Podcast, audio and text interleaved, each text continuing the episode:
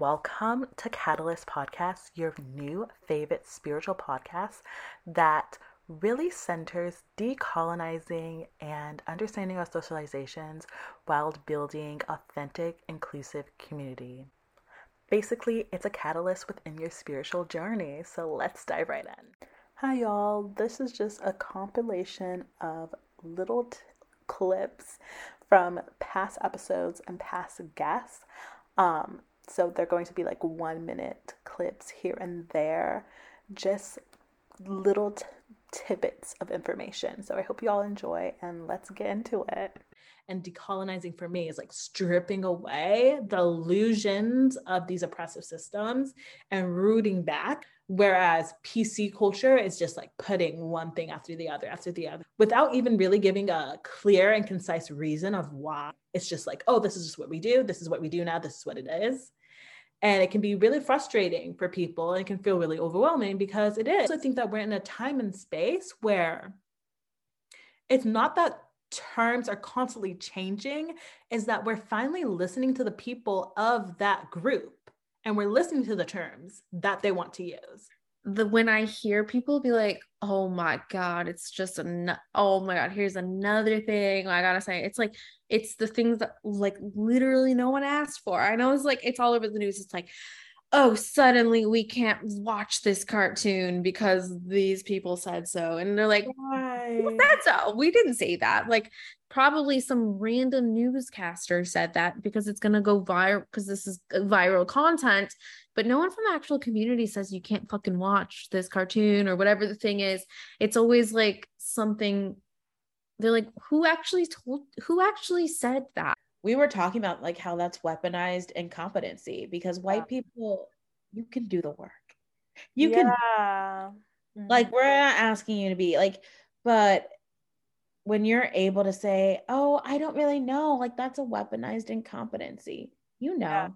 you mm-hmm. just are looking for ways out of doing the work because yeah. you don't do the work. You don't want to do work. It's yeah. pretty simple. It's it's really not that. It's really not that um, complex half the time.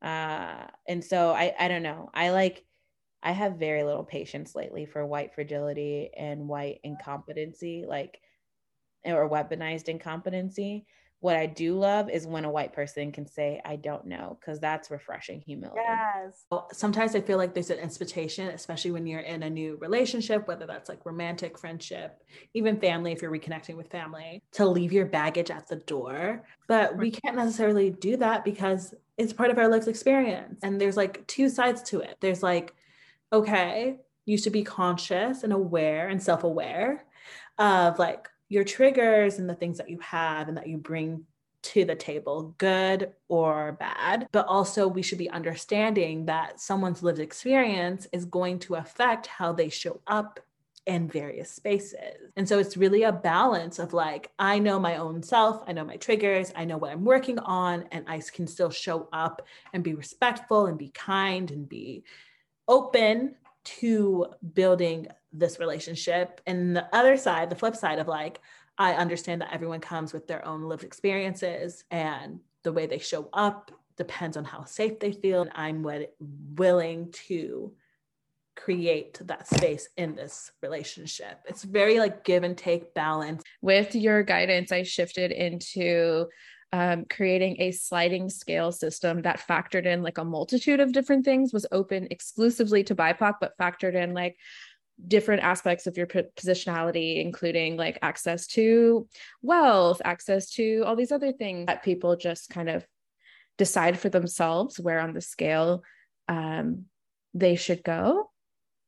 And that was so incredible and made such a shift in the launch in the community that I created in the program overall. And it ended up being the biggest launch I've ever had for that program. This is my third time running it.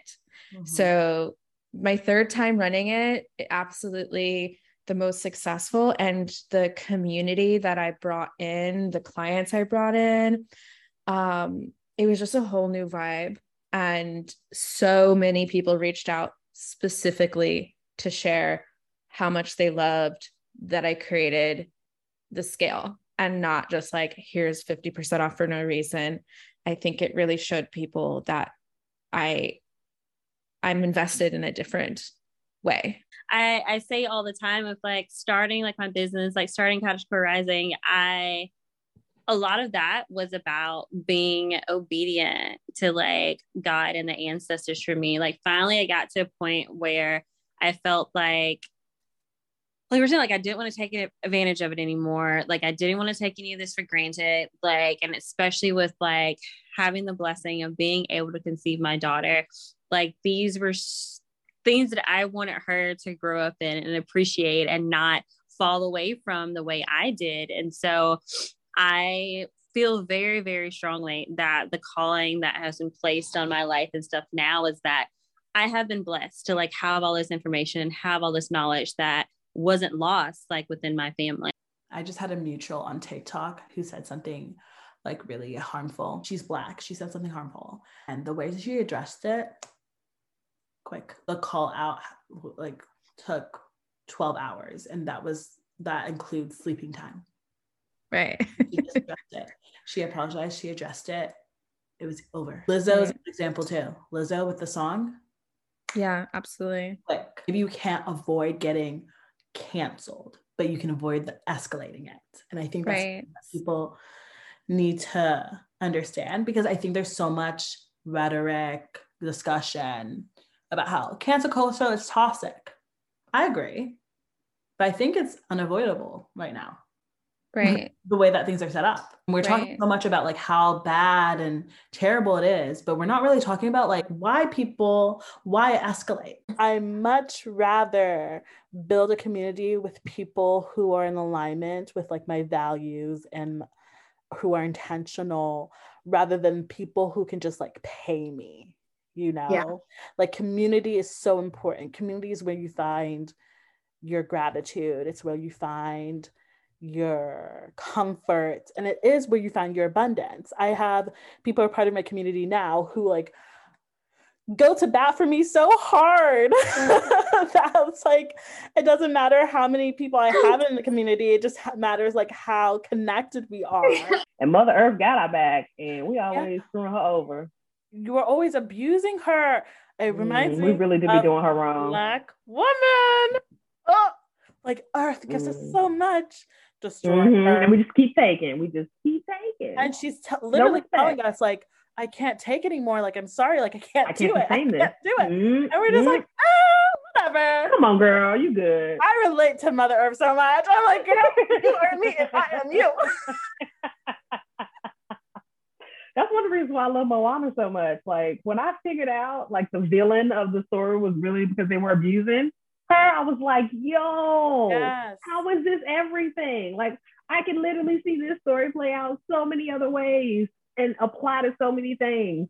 But embracing our own anger allows us to embrace the anger in others. I think is really important because if you don't allow yourself to be angry about the ways that you are constantly and consistently harmed, then it's hard for you to relate to others. And i think it's it, it speaks to the building empathy part that you mentioned earlier. Understanding your anger is a part of building empathy. In honor of black history month and and the wonderful words of dr martin luther king jr be angry be proud right? Like there is nothing wrong with you being proud of who you are as a person as an expression enough to hold the dignity to have a rapport about mm-hmm. advocacy this is actually something, as far as even the context of anger as an emotional state, that's really rooted in generational fear trauma. Yeah. I have thought about this, especially from the African American perspective, in that anger was something that could literally get you killed at one point. And in action, people used to think it was acceptable to be like, okay, well, I'm not doing anything. I'm witnessing, but I'm not doing anything. So I'm not contributing to it. Yeah, mm-hmm. you are. That also helps uphold the systems. Like literally inaction helps uphold the systems more so than one action itself. Yeah. It's even to me sometimes worse when I see someone do nothing and they know that what's being done is wrong. Yeah. Like, so you're conscious of it, yet you choose not to to support. And it is a choice, right? It is yeah, a choice. A choice because like yeah. you said you know that it's better you you feel that something's off you know that it's wrong and yet like there's no action happening. So you chose not to do anything, which literally upholds whatever whatever wrong thing that happens mm-hmm. by not doing anything, by not saying anything, by not acting against it. Now you're in support of it. And that that's really interesting because when I was in your healing container, your group coaching program, it was so interesting because everyone there was ready to put in the work because mm-hmm. we had all recognized like this is the right time for me. I'm able to, you know, do this with you. And I I don't feel I didn't feel rushed. I'm I don't think any of the women that I was working with felt rushed at all. But yeah. imagine if they were, how are you going to talk about your emotions and all of this with like that nagging feeling in the back of your mind of oh i'm i'm like in this um flight or flight fight or flight mentality right? Mm-hmm. um and that's what i'm really grateful for that you were able to cultivate a space where it's like you're all safe you're all okay you're all yeah. Um, yeah. Usually white people come in my dms and they tell me how i should show up so they're like, oh, I yeah. love how you're doing this work. Mm-hmm. You should talk about this. You should talk about it this way. and you should do it like this. You need to speak more. You need to speak less. And I'm mm-hmm. like, it's my choice. If yeah. I speak about it one day and the next day, I just, I don't want to speak about it. That's my choice. Yeah. And that's what it seems like a lot of people don't understand. And like you mentioned earlier, we're not a monolith. So just because I choose to speak about something doesn't mean the next Black person you see on your Instagram page should be speaking about it too because it's their choice. And we all the way that we show up we choose to show up. Yeah and we're not all equipped to have this conversation. First of all like we i talk about you know our internalized oppression in depth in the book. Like a lot of us have not yet aligned or awakened to the depths of harm and oppression that we experience because it's mm. fucking painful. Yeah. It is painful. And also a lot of us have very little access to resources, and I don't just mean financially, although of course financially because white people are well, mm-hmm. um, but also just like energetically, spiritually, emotionally, because we are constantly being forced to endure violence and harm. And this is, I think, happening everywhere all the time, um, and it definitely comes from a place of white saviorism. Um, mm-hmm. Again, their their way is the right way, and there's only one way but they never ask this people they're supposed to be serving.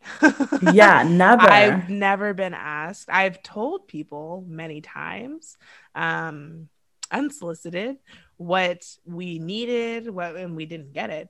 It's done by white people without consulting people of color. We know that it's not BIPOC's um, responsibility to do this labor. I, I work for $500 an hour. I'll come by. I'll chat. I'm gonna exactly. Chat I got a fee, but yes. you will compensate me for my time and my emotional yeah. labor. But I'm happy to tell you what to do.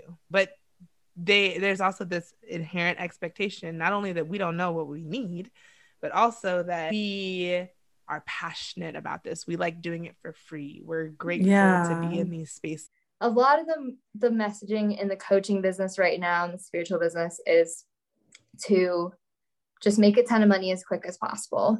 And that mm-hmm. what people center as their goal, which is like a really stressful goal, especially yeah. when you're working like with healing. Because I had to work my way up to having the capacity to do the kind of healing sessions I do now. Yeah. Recently, I found out that trauma lives in your DNA for 14 generations which is like isn't that wild? Like, yeah. wild. Yeah and it can alter your dna like it can literally mm-hmm. alter your dna and that's why working on it and healing it can alter like future and past generations. Like i think people get tripped out when we say that but it's like that's exactly why. It's like you're altering your dna for the future. Like this current baby that's in my womb all of the work that we're doing right now mm-hmm. is literally i mean he's his dna is being formed but like it's also changing it at that level so that right. the next kids that he births and so on and so on like will have healed this energy like it's it's yeah. really fucking cool yeah yes exactly so all the work y'all are doing like just is such that's a part of it right that's like a, a component of it it's like why are we paying white people to teach us about racism Ooh! They're making so much money off of it. The and more money than their colleagues who are BIPOC doing the same work. Same work that they probably read and then they added into their book. The whole uh, yeah. white fragility and how Robin DiAngelo. Mm-hmm. I heard that now she charges twenty thousand for appearance. Yep. To tell white people that they're racist. Mm-hmm. And the thing is, is I I would bet money, bet money that the same place that would pay Robin DiAngelo 20 grand, if somebody like anybody who was a person of color doing that work asked for that same amount, they would say it was too much. Too much. We don't have the budget. That's too much. Yeah, socialized to just accept what's going on. And that's a form of self abandonment when that's not even necessarily our faults, but yeah, right. Once you see it, it's like you can't stop. Yeah. Yeah, that I love that phrasing. Um, and thank you for that. That's really important. Like I talk explicitly about this work being grief work and trauma work and healing work for everybody. Um, for everybody. Mm-hmm. But um obviously centered around and focused on the healing work of Black, Indigenous, and people of color, and explicitly Black and Indigenous femmes for me. Um, I think particularly around that self abandonment piece and around the understanding of the ways in which we've internalized our own oppression. Um, and the shame and grief and, and guilt that that comes with that knowing. So my belief is I'm not this this person that's holding this magical wand like oh you're better you're you're healed. It's about you doing the work. I'm asking the questions and kind of guiding the conversation, but ultimately I believe that you're doing the work. Given permission, really, to be who you are. And the fact that it's safe now just is something that comes through over and over again for us. And having to feel that safety within the body. That's what's really important is it doesn't matter how much you think that you're safe or or the work that you do in the mind, the body remembers. The body remembers all of the trauma that you have ever been through in every single lifetime. And if you don't work to get that trauma up and out of the body, it's going to be stuck there. And Tiffany always loves to say, if you're not aligned on the spiritual, like you're not going to be aligned on the physical. And we find that to be really true.